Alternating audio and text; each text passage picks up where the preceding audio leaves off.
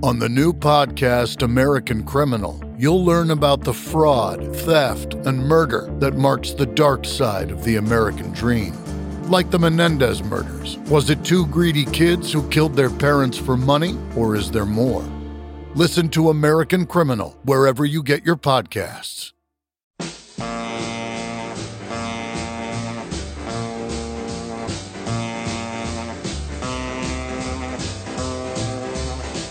Welcome to Let It Roll, the insanely ambitious musical history podcast hosted by Nate Wilcox. We've covered the early history of rock and roll, country music in the twentieth century, the rise of hip-hop, disco, electronic dance music, and heavy metal. Stay tuned for our histories of Broadway, opera, punk rock, jazz, blues, ragtime, Latin music, and gospel. Follow the Let It Roll podcast on Twitter at Let It Rollcast, and check out our brand new Substack newsletter and website at let it roll podcast dot com. We've got archives of every episode, sorted by genre, era, guest, co-host, and miniseries. It's also a great way to support the show if you can afford it. Let It Roll is a Pantheon podcast, and you can listen to more great podcasts at w w w dot pantheon podcasts dot com. Today, Nate hosts a Let It Roll telepathic interview with the still living but unavailable Andrew Loog Oldham to discuss his second memoir, Too Stoned. Email us at let it roll podcast at gmail dot com. Pop in those earbuds and enjoy.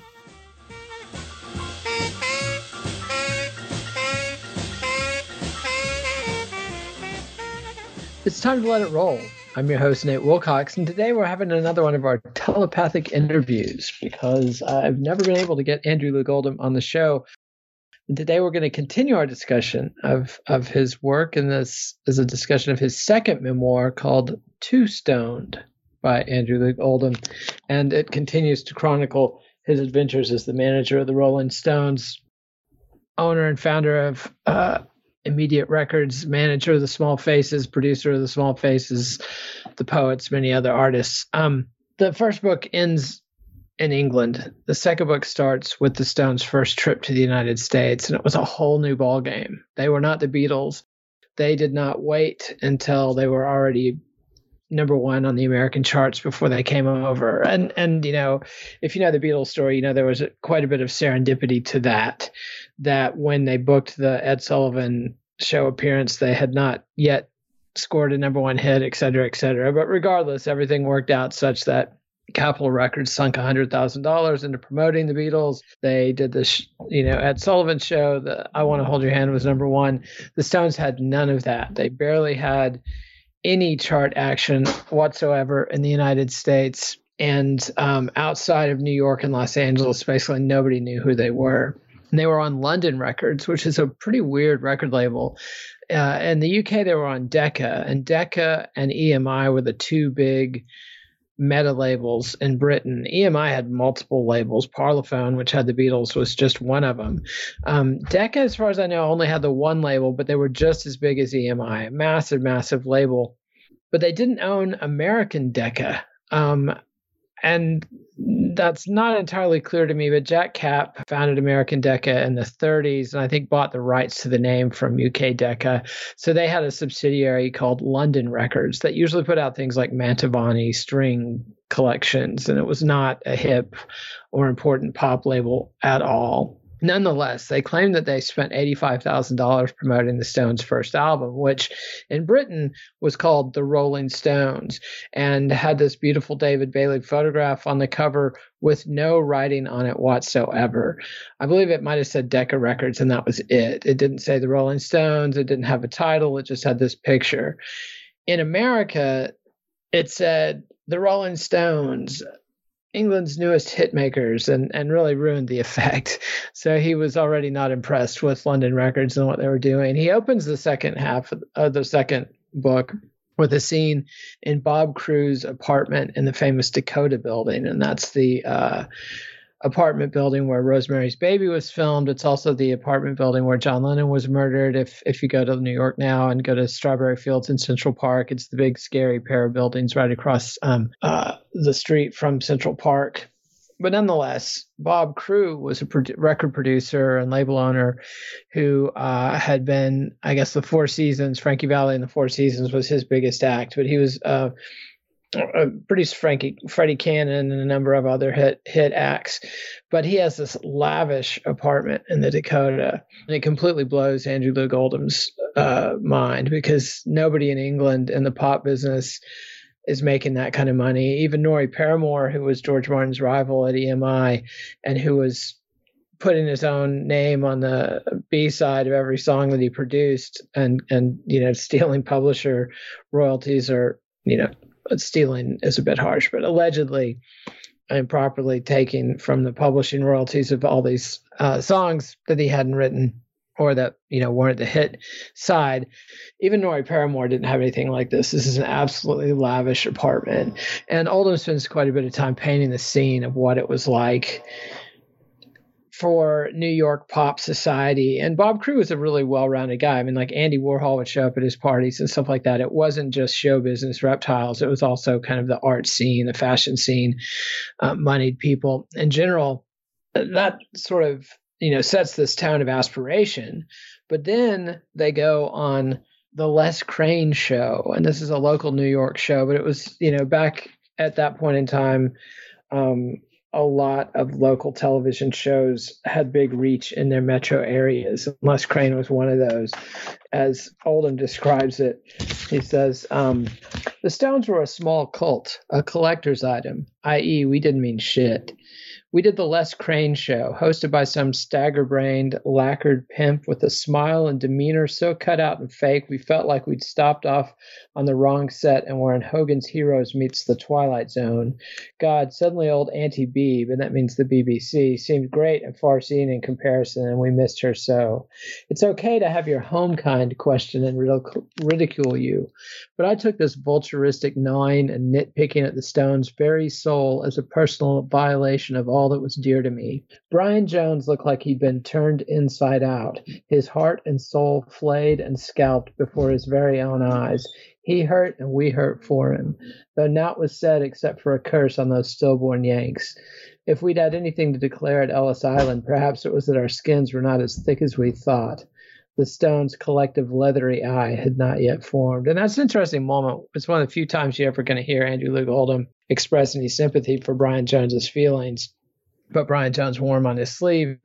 He cared very much about the Stones and took them very, very seriously, which was kind of the source of his beef with Andrew Loog Oldham, even though Brian Jones was the kind of guy you didn't want your daughter messing with. Brian didn't want to be marketed that way. Brian wanted the Stones to be marketed as this very serious musical uh, quest to honor rhythm and blues. But at the same time, as Andrew Oldham and Keith Richards have both said, you know, he would have played the Duane eighty greatest hits to make it. So uh, Jones's schizophrenia even then was causing trouble. And then they um, go from New York straight to L A and they're on the Dean Martin show. And it's very much a repeat of the Les Crane experience with Dean Martin um, skipping all the rehearsals and showing up just for the live taping, palpably drunk and mercilessly mocking uh, the Stones. And um, this was, you know, basically the kind of reception they got. And then they played a show in San Bernardino that was was quite successful, packed house. And, and they, their shows in New York were successful as well. But then they get sent to San Antonio during uh, what Oldham calls the Texas State Fair, which I doubt it because the Texas State Fair always happens in Dallas. But nonetheless, there was some kind of rodeo going on. Um, later on, Uh, we find out that they met Bobby Keys, who goes on to become their sax player. The guy who plays the sax break on Brown Sugar and shared the same birthday with Keith Richards and toured with the Stones for well over a decade in the seventies and eighties. Oldham didn't didn't mention him, but he does mention that uh, in Texas, Brian made some attempt to be at one with the locals, but with him it was hard to tell what was real and what was an ongoing, insatiable cry for attention. And so Oldham realizes that this tour is a flop and that the Stones are pretty freaked and desperate uh, for something cool to happen. And so he calls Phil Spector, and Phil Spector helps him arrange a couple of days of recording in Chess Studios in Chicago. And this is for the Stones, the Holy Land. This is where Muddy Waters and Bo Diddley and Chuck Berry and Howlin' Wolf and so many other great blues artists and rock and roll artists had recorded their greatest hits. And so the Stones are just absolutely thrilled to be recording there. It's also the source of a story that's long been debunked, but with Keith, but which Keith Richards insists on retelling, and apparently he's been telling it for sixty years, that when they got there, that Muddy Waters was painting the walls and doing handyman work around the studio, which is, by all accounts, just complete B S, that Muddy Waters drove a Cadillac.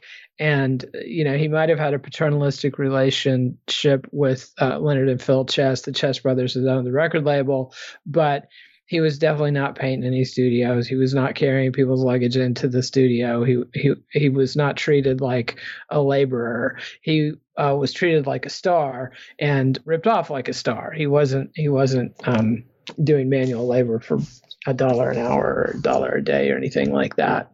Uh, Oldham tells the story of how uh, a D J, a New York D J called Murray the K, and Murray the K, if he's remembered at all today, it's for being the fifth Beatle, which he self-appointed himself. But Steph tells me it's time for our first um, song. And this is a demo of Jagger and Richards' Heart of Stone, recorded in London before it was presented to the Rolling Stones. This is not the Rolling Stones version, and I've selected a piece of it that features Jimmy Page, future Led Zeppelin guitarist, on uh, playing the guitar solo. This is Mick Jagger and Keith Richards doing A Heart of Stone with some London session men.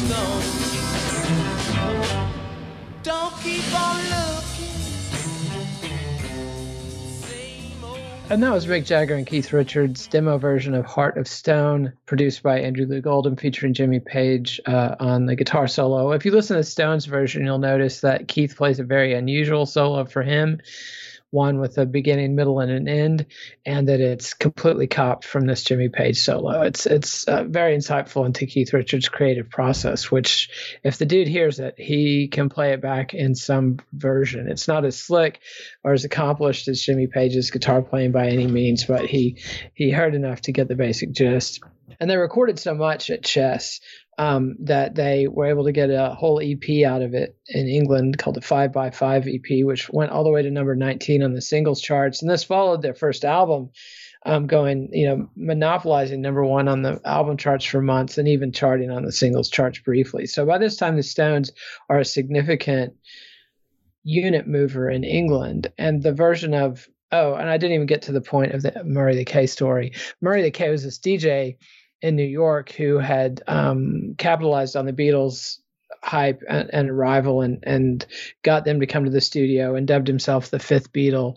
And he did the same thing with the Stones, where he gave them just the V I P act, played their records a lot, talked, had them on the studio and over to the studio, guests on the show. But while Oldham and the Stones were at Bob Crewe's party, Murray the K gave him a single by a group called the Valentinos uh, of a song called It's All Over Now. And this is, uh, the Valentinos were Bobby Womack's group, and they were on Sam Cooke's S A R record label. And, pr- and this record was produced by Sam Cooke. Bobby Womack was very much a mentee of his mentor, Sam Cooke. And the song was barely out. It just started hitting on the R and B charts, and um, the Stones covered it. And it was an immediate number one hit, uh, their first number one hit in England, and one of the first uh, songs that they recorded to bubble under on the uh, American charts. So it was very uh, big, um, kind moment for D J Murray the K to give uh, Oldham that song and hip him to that track, which he might not have heard otherwise. And that's one interesting thing about the Stones, the way they describe it, especially looking back, as they always talk about, oh yeah, we were always just playing these old old black songs, songs by all these old black artists. But what they were really doing was picking chart current chart hits. I mean, other than, you know, some of the Muddy Waters and Chuck Berry and Bo Diddley covers that were older, but not that much. It wasn't until the late sixties that they started doing songs, you know, from the thirties and, and stuff, um, Robert Johnson covers and things like that. In the sixties, they tended to cover songs from the fifties, or more often songs from the sixties. They would just, uh, you know, go, go to an American record store and grab whatever the hot singles on the R and B charts were and whip out covers, covers of them. Um, and then there's an, also an interesting aside where where uh, Oldham talks about his mother's feelings about the Stones, and that um, Keith was her favorite, and that she uh, was charmed by Keith when he smuggled a dog in through customs at Heathrow Airport. Somebody had given him a puppy in America, and he he liked the dog enough to smuggle him on the plane and bring him through, and that charmed A L O's mother. He also goes into why she did not like Mick. And apparently uh, early on in their professional relationship, Mick and Andrew had been out and about, and uh, went back to Andrew's house to eat breakfast, a late night breakfast, and get some sleep. And they um, ended up both bedding down in Andrew's bed. And Andrew claims nothing happened between them, but and Andrew's mother goes to work at seven or something in the morning and comes home at four thirty, and they're still asleep. And she walked into Andrew's room, and there, there he and Mick are all wrapped around each other. And she uh, felt that was a bit much. Um, never, never quite uh, took to Mick Jagger. And that's part of the reason that uh, Oldham moved out of her house and moved in with Mick and Keith, not just to solidify his relationship with and dominance of the band's power dynamic, but also to get away from his prying mother. Another character that I haven't introduced is, is Sheila Klein, who is Oldham's first wife and the mother of his uh, first children. Had a strange relationship with her, uh, insofar as he kind of kept it compartmentalized away from the Stones and his scene in London, because he played off of this perception that he was gay or bi, because there were so many managers in the scene at this point. Brian Epstein of the Beatles, Robert Stigwood, who's later going to manage the Bee Gees, and Eric Clapton, Kit Stamp of the of the Who, and and others that, you know, were flaming out gay men and were a big part of the scene. And A L O, um, who's admittedly bisexual, but but he he played that aspect up publicly, but privately, he was dating a nice Jewish girl named Sheila Klein. And, and Sheila's got a great quote about Mick Jagger. Uh, she said, "Andrew used to get hysterical from being at Mick's beck and call all the time. He said he felt like a nursemaid, and that's when he went to the doctors and was getting stuff prescribed for himself. Then he started mixing the prescribed with the non-prescribed, and he'd manufacture what mood he wanted to be in by what he was taking, thinking that would give him some kind of control, I suppose. It was very intense at that time, and I suppose for him to have the courage that he needed, because Mick could be absolutely ghastly. If you think about the sound of the name Jagger, it's very pointy edges. Mick would whinge and whine a lot. You know that scene in Spinal Tap with the sandwich? That's what he was like." And she's referring to a scene uh, where um, the Christopher Guest character in Spinal Tap is uh, complaining because the bread they've been given backstage is square and the meat is round and is too big for the bread, and there's no way to fold the meat such that it fits tidily inside the bread. So I just find that to be a hilarious description of Mick Jagger. He says, "That's what he was like. I don't think he ever said one pleasant word to me, not one word. He was very jealous and wanted Andrew's attention all the time. If I wanted attention from Andrew, I had to jump up and down louder than Mick. It was very hard work, very hard work." So that's that's um, some insight into the Mick uh, Jagger, what, what what it was like to manage a young Mick Jagger. In the meantime, Oldham also describes this attitude of violence that starts to surround the Stones camp. And um, he even says at one point that a thirsty evil was starting to permeate our proceedings. And he he blamed it on things they'd seen and done in America and their absorption of violent American culture. But given the fact that he hired a driver named Reg King, called Reg the Butcher or Reg the Killer, uh, to drive him around and and essentially act as an enforcer for him. And there's dozens of stories in both books about Reg King's antics. And, uh, you know, the guy was a total character. Oldham was very fond of him. clearly abused this guy's propensity for violence, and and uh, ultimately Reg King um, ended up running over a fan while the Stones were trying to get away from a crowd scene, and and uh, that caused him to lose his license and then lose his job. And you know, Andrew was sad about that, but he went on and, and found a new goon to replace Reg King. But there's this story about Reg King and Keith Richards catching up with Robert Stigwood. Uh, this is actually in the first book, but the Stigwood um, had promoted one of their tours and had over guaranteed, um, had over promised how much he was going to be able to pay them, and ended up uh, shorting them sixteen thousand pounds. And so a couple months later, uh, Keith and Andrew and Reg cornered Stigwood in a stairwell at uh, one of the pop clubs in London. And Keith um, punched him in the nuts sixteen times. Each time he punched him, he'd say one thousand pounds, bam, two thousand pounds, bam. Punch him again, you know, did it sixteen thousand times, sixteen times, not sixteen thousand times. But that's how Keith Richards handled his business, and how Andrew Loog Oldham handled his business. And David Bailey, the legendary fashion photographer who took the first uh, two Stones album covers, has another story about being out uh, in London with Andrew in nineteen sixty-four. And uh, he said, some guy started wolf whistling us and calling us uh, gay. Andrew went over and stuck his heel on the guy's foot while he was sitting down, and then grabbed him by the tie and shoved his face down into the food real fast. All the guy's mates, the whole table, completely backed off. Andrew was skinny, but he was fast and mean like a weasel.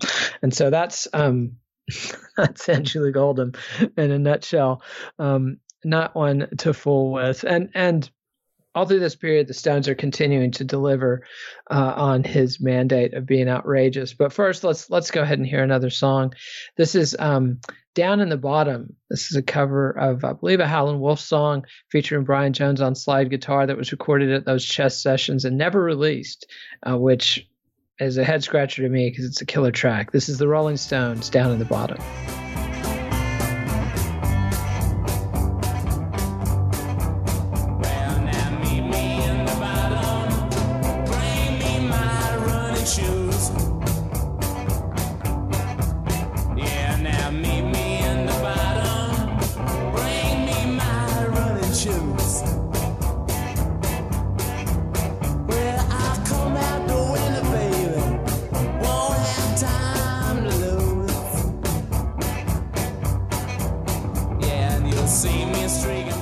This is where Brian Jones conspiracy uh, conspiracists like myself will tell you that this this song was left off of the albums just because it did feature Brian Jones playing slide guitar so well. This was the Rolling Stones doing Down at the Bottom, recorded uh, recorded at Chess Studios in nineteen sixty-four. Um, they recorded a lot of tracks, put them out on the five by five E P and also the twelve by five E P, some of their best uh, early early recordings. But um, meanwhile, the Stones are continuing to shock England, and and um, th- they were featured on Jukebox Jury, Jukebox Jury, which is a very popular uh, British pop show. It was one of only two British pop shows on the air at that time, and they were both on at the same time on Friday Friday nights. So if you wanted to watch, uh, I believe it was Ready, Steady, Go that went up against Jukebox Jury. But Jukebox Jury was a very popular show where Um, they would have a panel of celebrity guests. They would play a snippet of a new song without telling them who it was, and the panelists would have to say if it was a hit or a miss. And the Stones were so rude and poorly mannered that it became a national scandal. Unfortunately, the The B B C didn't keep their tapes, and so we don't have the tape isn't extant. But Oldham says that you know that Brian and Bill Wyman tried to be polite at first, but Mick, Keith, and Charlie weren't having any of it, and pretty soon Brian and Bill were acting up just like the rest of them. And then uh, then there's a classic story in here about a gig they played at Blackpool that ended in a complete riot. And the thing about Blackpool is it's a, it's a British vacation town on the seaside, but what they didn't realize was that they had been booked uh, the same week that the city of Glasgow closed the factories and the uh, toughest people in Scotland went on vacation. And so Blackpool was full of basically Begbie from um, Trainspotting, if you've ever seen that film. The, the the Germans even have a word that translates to mean poison dwarf for Glaswegians, because they fought them in so many wars and are so afraid of the little people. Let's see, I'll, I'll read you the description, Andrew's description of the riot. He says, uh, the Stones kicked off their three-month Secure the Homeland tour on twenty-fourth July sixty-four at the Empress Ballroom on as good as real Beatles home turf, Blackpool. The seaside holiday resort had been invaded by drunken Braveheart laddies who'd stormed south of the border looking for a really good bad time, your prototypical football hooligans. The Stones started into a tight show, acting oblivious to the ball of "Think You're As Good As the Beatles," rebel yells, gobs, and scowls that latrined, hooted, and hollered from the swaying front rows of inbred factory fodder. Mick played it close, close to the chest and smothered his valence into the band so as not to escalate the goading into pitchforks. Brian Jones went for the opposite. He took the moment as his to upstage the sensibly reticent Mick and started off on a preening, affected dance, taunting the drunken butch frontliners. From the semaphoric pit, all flags signaled danger and rage as the occupants began a contest to see which of them could gob on a stone. Had Brian made it to Altamont, nobody would get would have gotten out alive. I think that's just that's absolutely one of my favorite Andrew Loog Oldham quotes about Brian Jones. If Brian Jones had been at Altamont, nobody would have gotten out alive.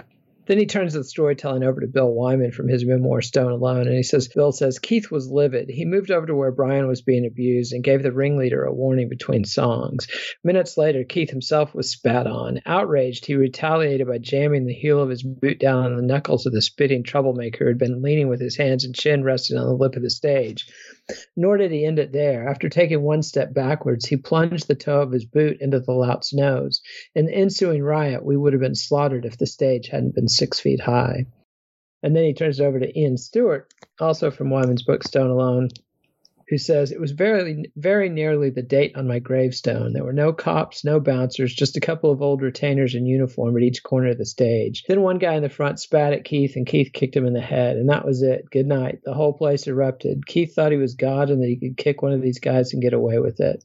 You know, this is this is the kind of uh, stuff that the Stones are dealing with at virtually every show. Not every show was full of um, Glaswegian factory workers on vacation, but um, almost every show ended in a riot and a storming the stage. You know, the craziness was just uh, on ten at all times, and and which leads to the next anecdote, which is uh, Andrew Loog Oldham. And we've described before in the last episode how he was manic depressive and prone to these sudden plunges into deep depression, especially if they'd just been successful. And so things are going so well, he flipped out and once again uh, fled the, fled for the continent. And he put out some press releases. And one headline ran, Andy won't be handy for the Stones. The article stated, the sixth Rolling Stone is retiring from show business, and went on and on in that vein. I don't enjoy it anymore, I told them. There are a lot of talented people my age in this country, but there's no room for us to move. You start out wanting to earn loot, and when you get it, there's nothing left. The article concluded, Oldham has been mainly instrumental in building the Rolling Stones' image. We wonder if they'll let him go. The very next week, Melody Maker ran a headline that uh, uh, ran the same interview under the full under the banner, Stones man says I quit. He says, the Rolling Stones should have fired or disowned me, but they knew this was just a stray mangled bullet. They knew that I still had quite a few live chambers uh, to fire on their behalf. Then there's a, a classic. When he comes back to London, he says, back in London, I looked around me and saw the commotion I had caused via the Melody Maker piece. I hope I mumbled an apology to Keith, Mick, Bill, and Charlie about letting the side down and having spoken out of turn in public. I also hoped Brian Jones would not sense an ally and invite me to hang. I then basically rolled over the whole event, went to sleep, got up, and went back to work. Yeah, it's, it's uh, you know... Another classic moment. Then there's an anecdote that I have to share. Uh, there's a lot of people in the book that I'm not talking about much because they're sort of peripheral fa- figures to the Stone story, but, but they're very central to the London scene. And so somebody like Kim Fowley, who's uh, you know best known as the the manager of the Runaways in the seventies, but he also uh, wrote and produced the song Alley Oop, which was a big hit in the in the early sixties. And he came to London in the mid sixties and and managed an American act called P J Proby, who was kind of an Elvis impersonator and and. Uh, had a pretty successful run in England and covered some Beatles songs. And um, he's got a story about hanging out at P J Proby's house, where P J Proby lived with uh, a couple members of the Pretty Things. And in comes Brian Jones. That's where I met Brian for the first time that night. We're all sitting there chatting away, and then it's time to go home. Proby and I look at each other and say, "Where's the cat?" We had a kitten that one of the fans had given Proby. Wait a minute, Brian Jones had his coat button, and I think he stole our cat. All four of us went thundering out in the street and chased him, and there's Brian with P J Proby's kitten under his shirt and coat. We didn't want to fight him. "We agree with you, it's a nice cat, but it's our fucking cat. Don't steal it." Brian says, "Well, you guys are bastards. How could you possibly be nice to this cat?" Proby says, "I don't mistreat little animals, only people in the record business. I love my cat. Give me my fucking cat back." And that was the least amount of perversion I'd ever seen from two weird rock and roll guys. Anyway, that's, uh, uh, uh, you know, one of my favorite Brian Jones anecdotes there. And then he talks about going back to L A and um, for yet another American tour.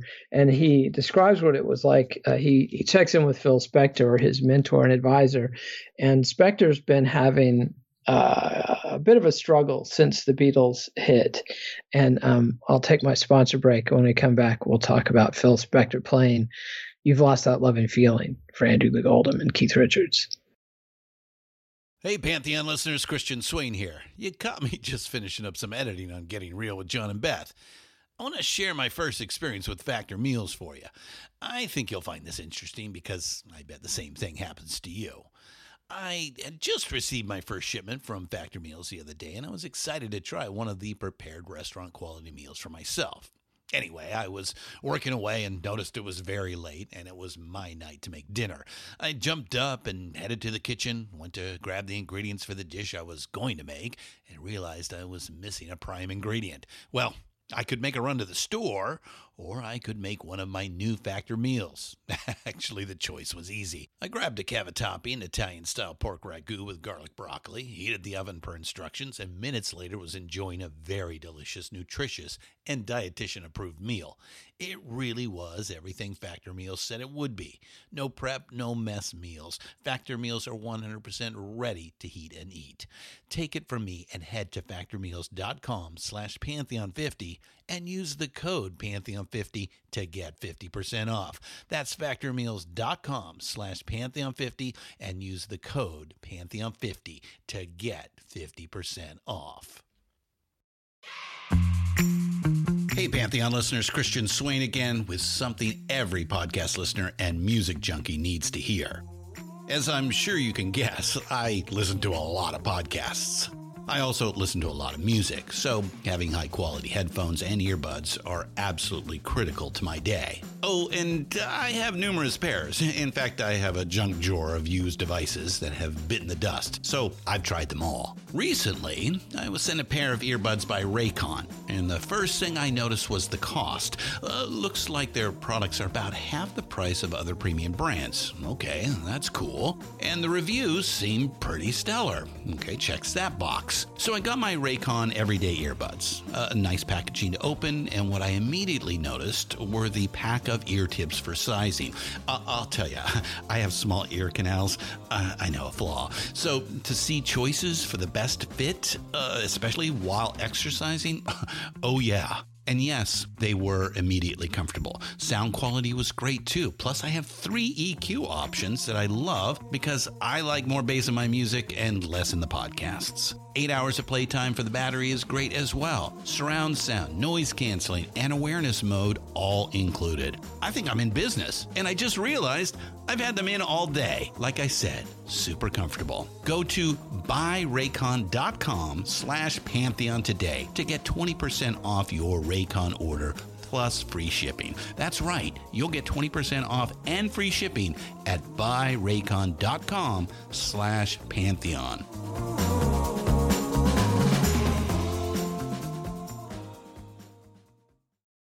American Criminal is a new true crime podcast from the studio behind American Scandal and American History Tellers. Every week, you'll fall deeper into the riveting stories of the country's most clever, craven, and cruel criminals. Fraud, theft, murder, and worse. Whatever the case, whoever the criminal, you don't know the whole story until now.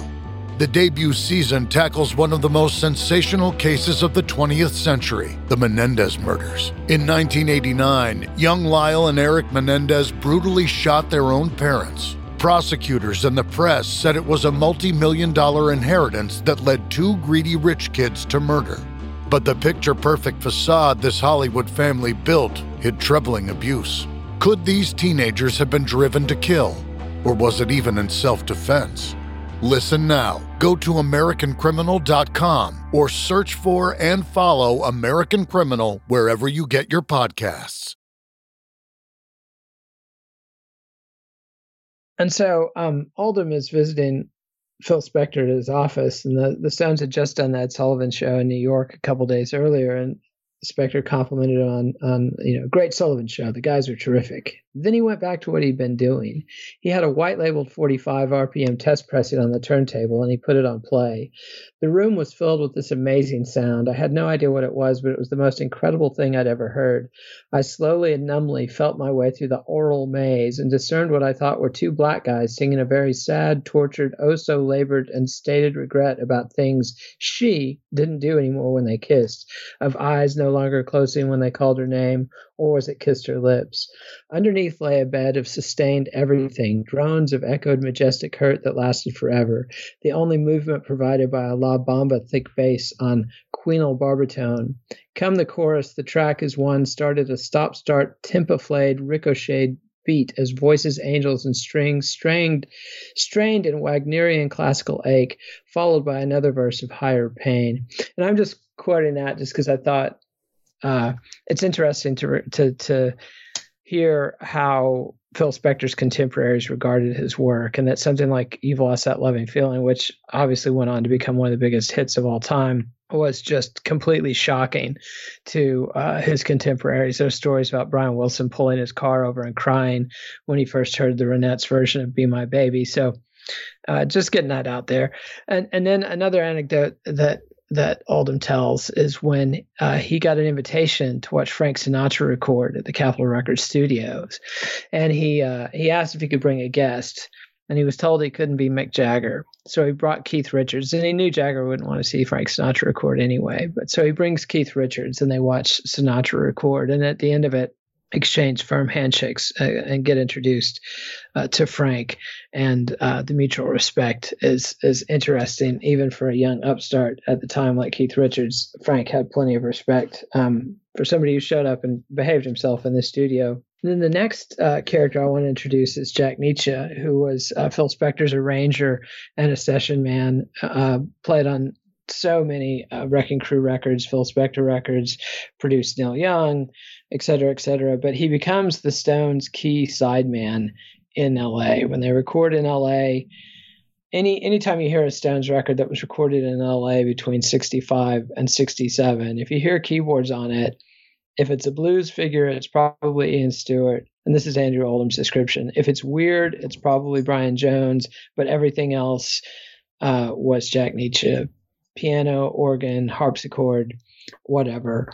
Um, he calls him the denseness, the body, the glue. It's Jack Jack Nietzsche. He uh, said that um, if I were to try to define his contribution, I'd say he provided the melodic bond, the un- undercurrent to Keith and Brian's layers of guitar brainwash. And uh, talks about how he he invented a fake instrument called the Nietzsche phone that he uh, did press releases about, claiming that Jack Nietzsche had invented uh, an instrument made from a toy keyboard played through uh, two double amps. It was just B S for the press. He also tells the story of Brian Wilson uh, coming into the studio to to see the Stones record, and and they would have big parties in the studio, but they would keep the studio itself closed off, and so there would be a big party going on in the outer rooms, but in the control room in the studio itself, it would just be the nine key figures and the Stones. It would be the five Stones: Andrew Oldham, Jack Nietzsche, and uh, Ian Stewart. But out in the lobby, there would be people like Brian Wilson and Kim Fowley and other L A scenesters partying. And he tells the story of when Brian Wilson saw them record and and uh, had to take to his bed for two days afterwards because he was just so blown away by what the Stones were doing and, and had felt such competitive pressure to keep up. Uh, it's it's hard to imagine being Brian Wilson and feeling like obliged to keep up with the Stones. You have a completely opposite set of talents, but and nonetheless, he was he was paying attention to what they were doing and keeping up.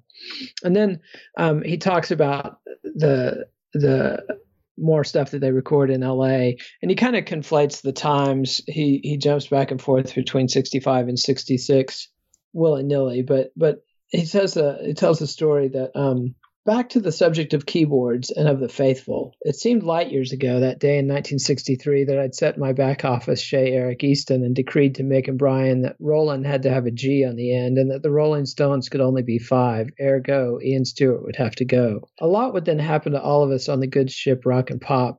Ten years down the pike and into the seventies, all the rules would have changed. But in sixty-three, there were, for all outward appearances, just five Rolling Stones. But in the end, Stu would stay with the Stones a lifetime longer than I did. A while back in the midst of my madness, I'd like to have had it that it was one of my brilliant moves and give you every twist and turn with callous delight. I'd have told you that such a cold, correct move could only have been made by a cold, astute fucker, and I was never uncomfortable about what I caused to go down in front of Stu. Some years ago I might have, but not now. Brian had to add insult to injury by following up on my Stu must go dictum with the fake assurance to Ian that he would be taken care of financially and would always be a part of the band. I didn't see the other Stones giving lip service to this charade, but none of them blocked my move either. There were some fundamental things I know Ian Stewart and I agreed on, like the more the Stones rolled on as the hits got bigger and better, Brian Jones would deliver some of his finest music in his second burst of inspiration. He surprised us with his adept picking up of an instrument hitherto unknown to him and coming up with that polished gem that made recordings like Lady Jane, Out of Time, Paint It Black, and so many more. But while Brian got off on the dulcimer, the sitar, marimbas, recorders, and more, he stopped getting down on the guitar, and Keith found himself doing double duty, not only on call as himself, but subbing for Brian. Sometimes on the road, Brian would shine and summon up all the power and glory of his bottleneck anthems, I Want to Be Your Man and Little Red Rooster, while scaling the twin guitar peaks of the first three Stones L Ps with Keith. But all of this was slipping away, as was Brian. Midway through March nineteen sixty-six, at R C A Studios came a night I couldn't leave the room, as opposed to knowing when to and being able to. Brian had finally arrived in the studio after days of who knew where or when and absolutely no condition to clock in and work. He managed to plug his guitar into his amp, but that was as far as it got. He was bulbous and bloated. No color was right for him that day. Everything he wore, an absurd combo of velvet, stripes, and squares, reeked of disregard for the very fabric of clothing into life, of untoward disarray. Brian collapsed on the not-too-comfortable cold wood studio floor. He didn't notice. He was beyond feeling shame or hurt. Gray to the gills, ready to explode in mind and body, he clutched his guitar like a life preserver, though life was hard to find. He just lay in a pathetic fetal position on the floor, draining the life out of the room. Mick got paler. It was catching. I noticed with regret I was wearing maroon. Mick folded his arms and pushed his oracular gob. He would have been much more at home in an apron and slippers, tizzying around the kitchen. kitchen, tugging at the spuds for not coming to the boil. But we were in the studio where time was never on our side and we had work to do. For nearly an hour, we all walked on eggshells, overdubbing on already recording base, recorded basic tracks, working around the sad centerpiece of Pisces pain that lay in the middle of the studio, oblivious to being in the center of the very world he had dreamed of and where he was now self-destructing center stage. After nearly two hours of stepping over and around Brian, Dave Hassinger, the engineer, following the night's unspoken flight plan of ignore him, we don't need to talk about it, we need to work, set up microphones for percussion and organ with baffles surrounding the setup to keep any Brian sound out, as we now needed optimum quiet for some overdubs. Our engineer then let us know he could no longer ignore the hum coming from the amp in response to Brian's constantly rearranging his crashed form nearer it and the mics. We had been working on what to do, which was fitting as we all waited on each other to sort out Dave Hassinger's immediate problem of Brian zonked out on the studio floor. We all looked around the room, the floors, the walls, and each other for a volunteer to deal with the man overboard. I looked at Charlie, who just looked back and dared me. I looked over at Dave Hassinger, sitting there chewing the cud, his arms around his neck, feet raised on the recording console. He'd clocked out, and his body language quite clearly said, "I've told you the problem. One of you has to tell me how to deal with it."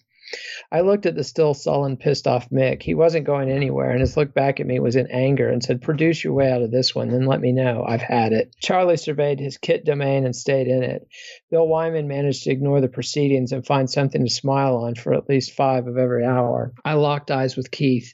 He took them on a trip around the room and dropped me off on top of the Jones heap, the Brian unseen, then brought us both back and squared off at me. Fuck you, I thought.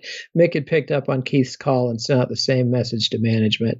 This was not part of the job description I'd signed up for. I could do Sidney Falco, but not Monroe Starr. I got up off the control room chair, walked into the studio towards Brian and the humming amp. I found the on-off switch, put it on-off, yanked the guitar lead out of the amp, and walked back into the control room. Nothing needed to be said. It was all part of the gig, the beginning of the last rites. My day would come. We all went back to work, knowing what to do and doing it, even though one of our aircraft was missing in action. That's what happens when you fly without radar, were Keith's last, Keith's last words on the night. And let's go ahead and hear another track. This is The Rolling Stones, If You Let Me, an outtake from those aftermath sessions.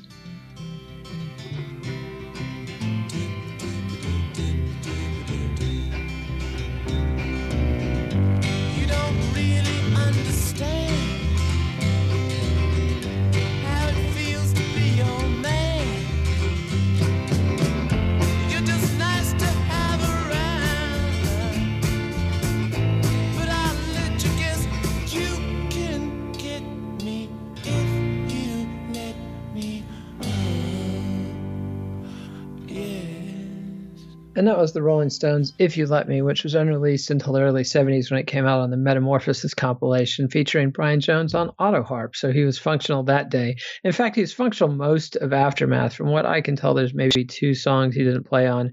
And I think that the uh, bit about Keith playing his guitar parts didn't start until Brian broke his hand trying to punch Anita Pallenberg a year later. And so it's, it's on Between the Buttons where Keith had to do double duty on guitars. Aftermath features lots of songs with three or four guitar parts, and definitely some of them are um, Brian Jones. Then um, he gets into a pretty interesting bit about Ian Stewart and, and sort of tries to reach a detente or a resolution about his feelings towards Ian Stewart, Ian Stewart's feelings toward him. And he does it by describing a nineteen eighty-nine occasion when he went to see uh, Charlie Watts' jazz band playing. Keith Richards was there, and Keith invited him back to his apartment. This was the first time Keith and Andrew had hung out in twenty years. And uh, during the point of the com- during the course of the conversation, Ian Stewart came up, and Ian Stewart had just passed away in the mid eighties of a, a heart attack in his late thirties. And Keith says, "Stu hated you, Andrew." He paused, allowing the dime to drop, and continued, "But not as much as he hated Brian. He wanted to kill Brian." Keith let us both mull on that one, and I thought him, and I thought I heard him add, "Maybe he did." And so then he tells the story about how when Mick and Keith recorded Satisfaction, that they didn't think it was a single, but that Stu led the charge to insist that it was a single, and everybody else, including Brian and Bill Wyman and Andrew, voted that be the single and, and outvoted Keith and Mick. I think both Keith and Mick have denied that story. But, but then he comes back, and, and uh, another factor in this whole incestuous Stone scene is that Stu's wife, uh, Cynthia, was Andrew Loog Oldham's office assistant. So even though Stu and Andrew did not get along, and Stu was the roadie for the band, his wife, uh, first girlfriend and then wife, was A L O's office assistant and very close to Andrew. He bumps into her after seeing Keith in the eighties, and uh, and he says, "There was only one weird moment I remembered, piquing Sin's interest." "What weird moment?" she asked. "It was about Stu. We were off on a tangent. First, what Stu thought of me, and then how much he loathed Brian. Then I realized I was listening to Keith speculate on how maybe St- Stu hated Brian enough to kill him. Fucking blew me away, I can tell you. I'd never heard that one before." "Oh, I have," Sin flatlined. "Back at the time Brian died, I thought about it too. And in fact, Andrew, I went through Stu's diary just to see if he could have, but he couldn't have. He just couldn't have been there when Thingamajig, I mean Brian, of course, he just couldn't have been there when Brian died. Anyway, what did Keith say Stu thought of you?" "He said Stu hated me and never forgave me for kicking him out of the Stones." Hmm.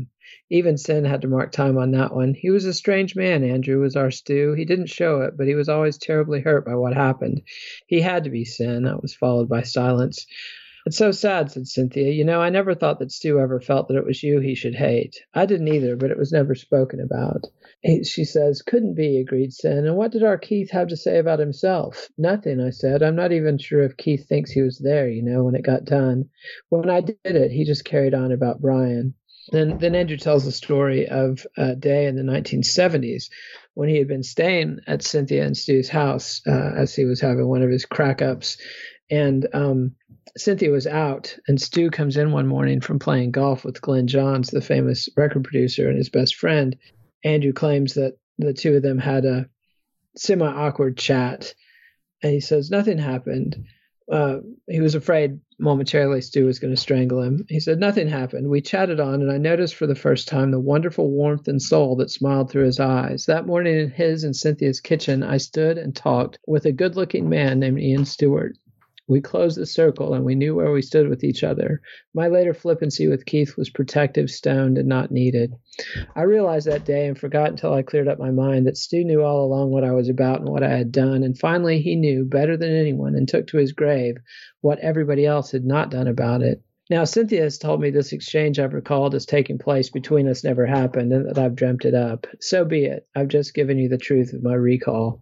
So anyway, so it's nice to see that Oldham felt some pangs of conscience. And let's go ahead and hear our, our final cue. This is the Rolling Stones from nineteen sixty-seven. This is an outtake uh, from the Between the Buttons sessions called I Can See It. And I personally believe this is before Brian uh, broke his wrist and that you're hearing both guitar players on this song.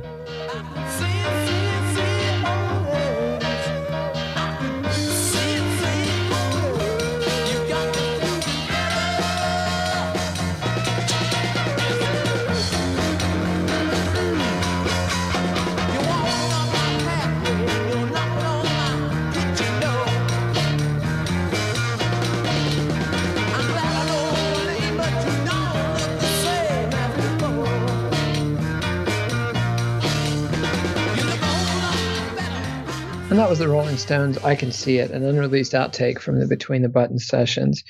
And then uh, the next uh, interesting tidbit Oldham gets into is um, a night where he ended up going out to party with Brian, something he very rarely did. The two of them never, almost never associated.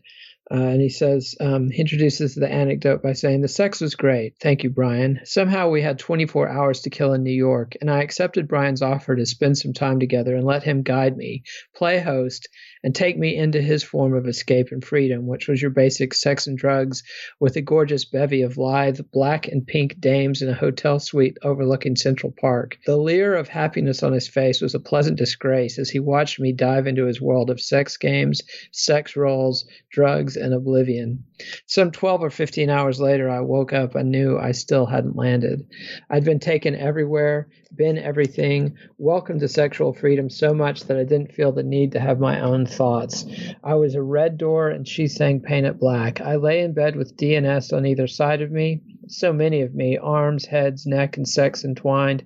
Brian stayed on the sofa but woke when the two black pearls and one thin pink blonde got up. I shared a bath with the two negritas. As Brian sat on the tiled marble bathroom floor, tired but happy, the pink blonde had her head on his. There were five of us, and despite what you may have been taught, three into two will go. Five became one, a sexual androgyny mystified in one pepper, pauper-driven phallic rush, chomping at the sexual food chain while worshiping and devouring yourself. That night, Brian had once again been the leader of the pack. He'd been my manager for the night and decided what would be best for me. The darkness of the carnal pleasure was nevertheless lit so bright it made it hard to go outside. And then he tells another anecdote of nocturnal New York adventures with Brian, and this one's even more chilling. It says, again in New York, some nine months or a year later, following the sex fest, and in nineteen sixty-six, to be sure, there was another scene with Brian, an eerie and gothic one that would leave a mark forever and would mold a huge chunk of my future into a dead-end street. It was past two thirty in the morning at the Drake Hotel, where for some bizarre reason, Brian and I had ended up with adjoining suites. I heard him on a muffled call from his bedroom. He then re-entered the central living room and said to a wasted me, Andrew, I have to go see this doctor. I don't want to go alone. Would you go with me? These were the days before you could channel switch with your cable T V. Back then, you could only do it in your mind. A year earlier, Abco Gophers had happily delivered or collected prescriptions to and from my suite. Abco was Alan Klein's record company. I was the young genius having his every craze whim catered to. Now I was being asked to help Brian, dying twit, to hammer another nail in his coffin. And mine too, perhaps. Suddenly managing the Stones was neither mine nor fun. What kind of doctor, Brian? I asked in a tone that carried the weight of, what kind of fucking doctor can it be you found who sees patients at three in the morning? I must admit I was curious. Well, it's hard to describe what he does, but he's good. Little Brian was anxious and in no mood to discourse. He wanted to get going, but still needed Andy to hold his hand. So are you ready? Are you coming? He smiled. We both laughed at the coming fiasco of God knows what, and elevated her down to the lobby in the waiting limo. We limoed uptown to, on Park Avenue and crossed over to Lexington near seventy-second. Brian giving the directions on a first-name basis to the driver. Frank, it's here. We'll be back. Just stay and wait, okay? Sure thing, Brian, said Frank. Nice guy, Brian informed me as we hit the pavement. Perhaps he was stewing Frank. We ambled to the left of the of an apartment's ground floor entrance, through a door and down a hall. At the first door on the right, Brian pressed a call button and yelled, "You, Lewis Jones, to see the doctor." The door buzzed, we hit the click, and entered a small reception. Doctors' reception areas can be grim reminders and reapers of one's potential lot of the best of times, but through an eerie three a.m. neon haze, nobody beats the scenery.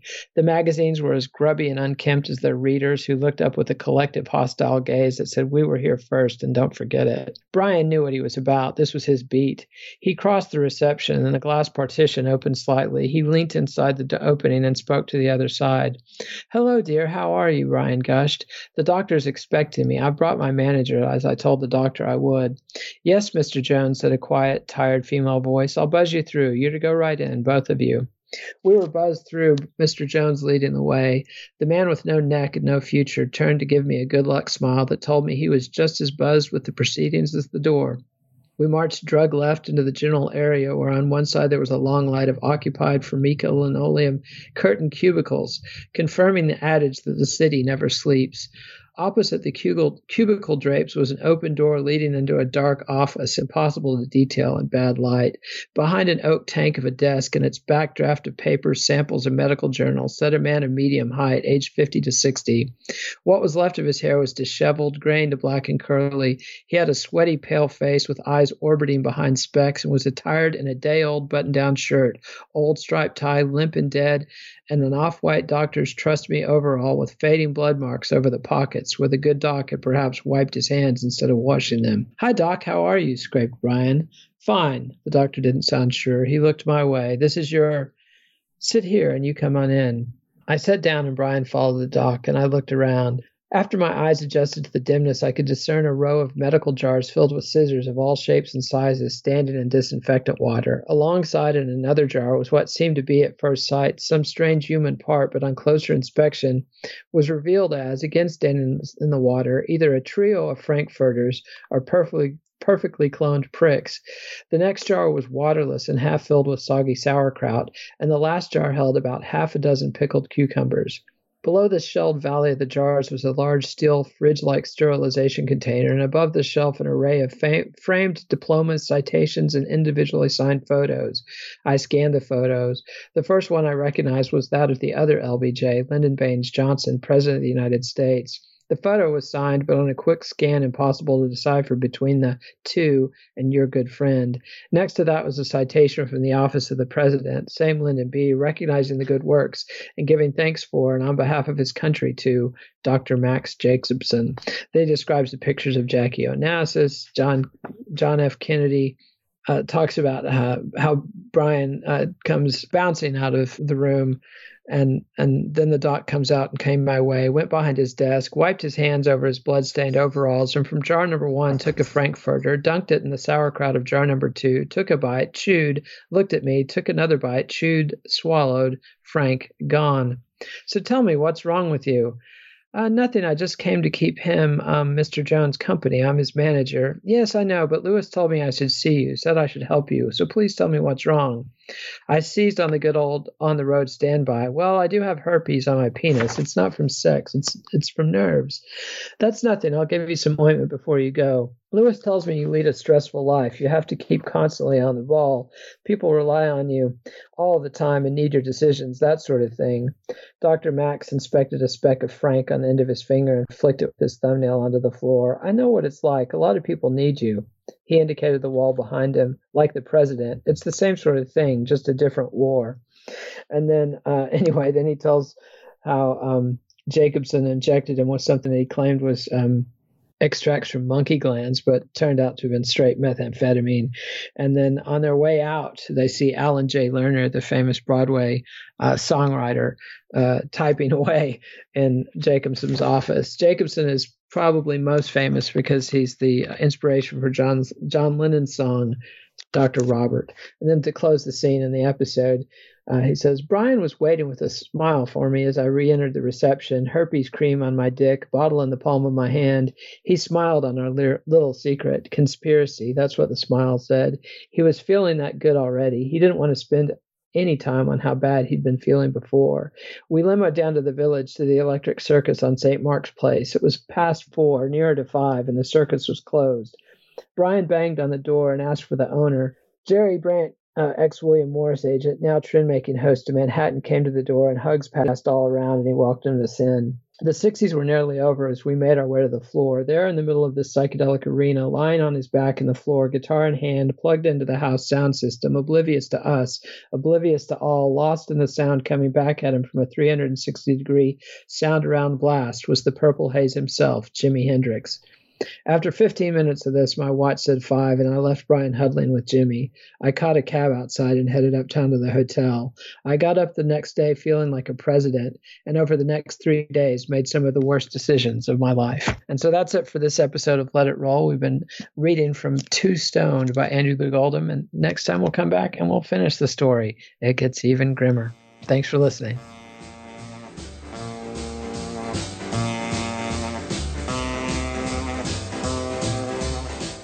Follow the Let It Roll podcast on Twitter at Let It Rollcast, and check out our website at let it roll podcast dot com. Monday, Nate welcomes back Brooks Long to discuss the autobiography of Grandmaster Flash. Let It Roll is a Pantheon podcast, and you can listen to more great podcasts at w w w dot pantheon podcasts dot com.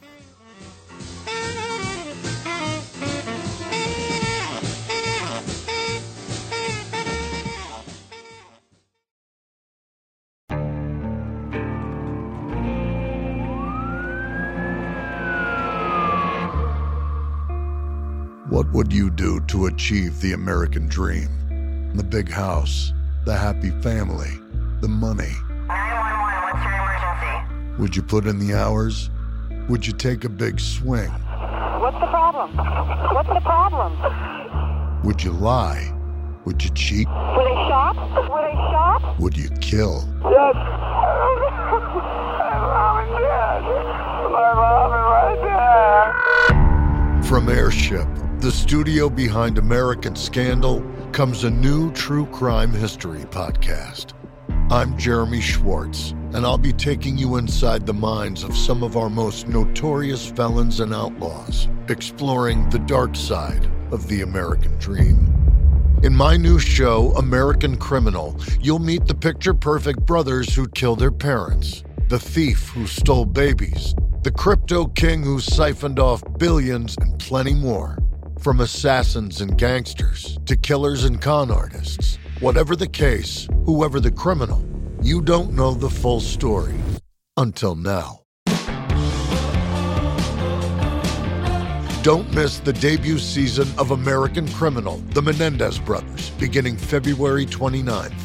Listen wherever you get your podcasts, or to get early ad-free access to the entire season first, plus hundreds of other ad-free history podcast episodes, subscribe at into history dot com.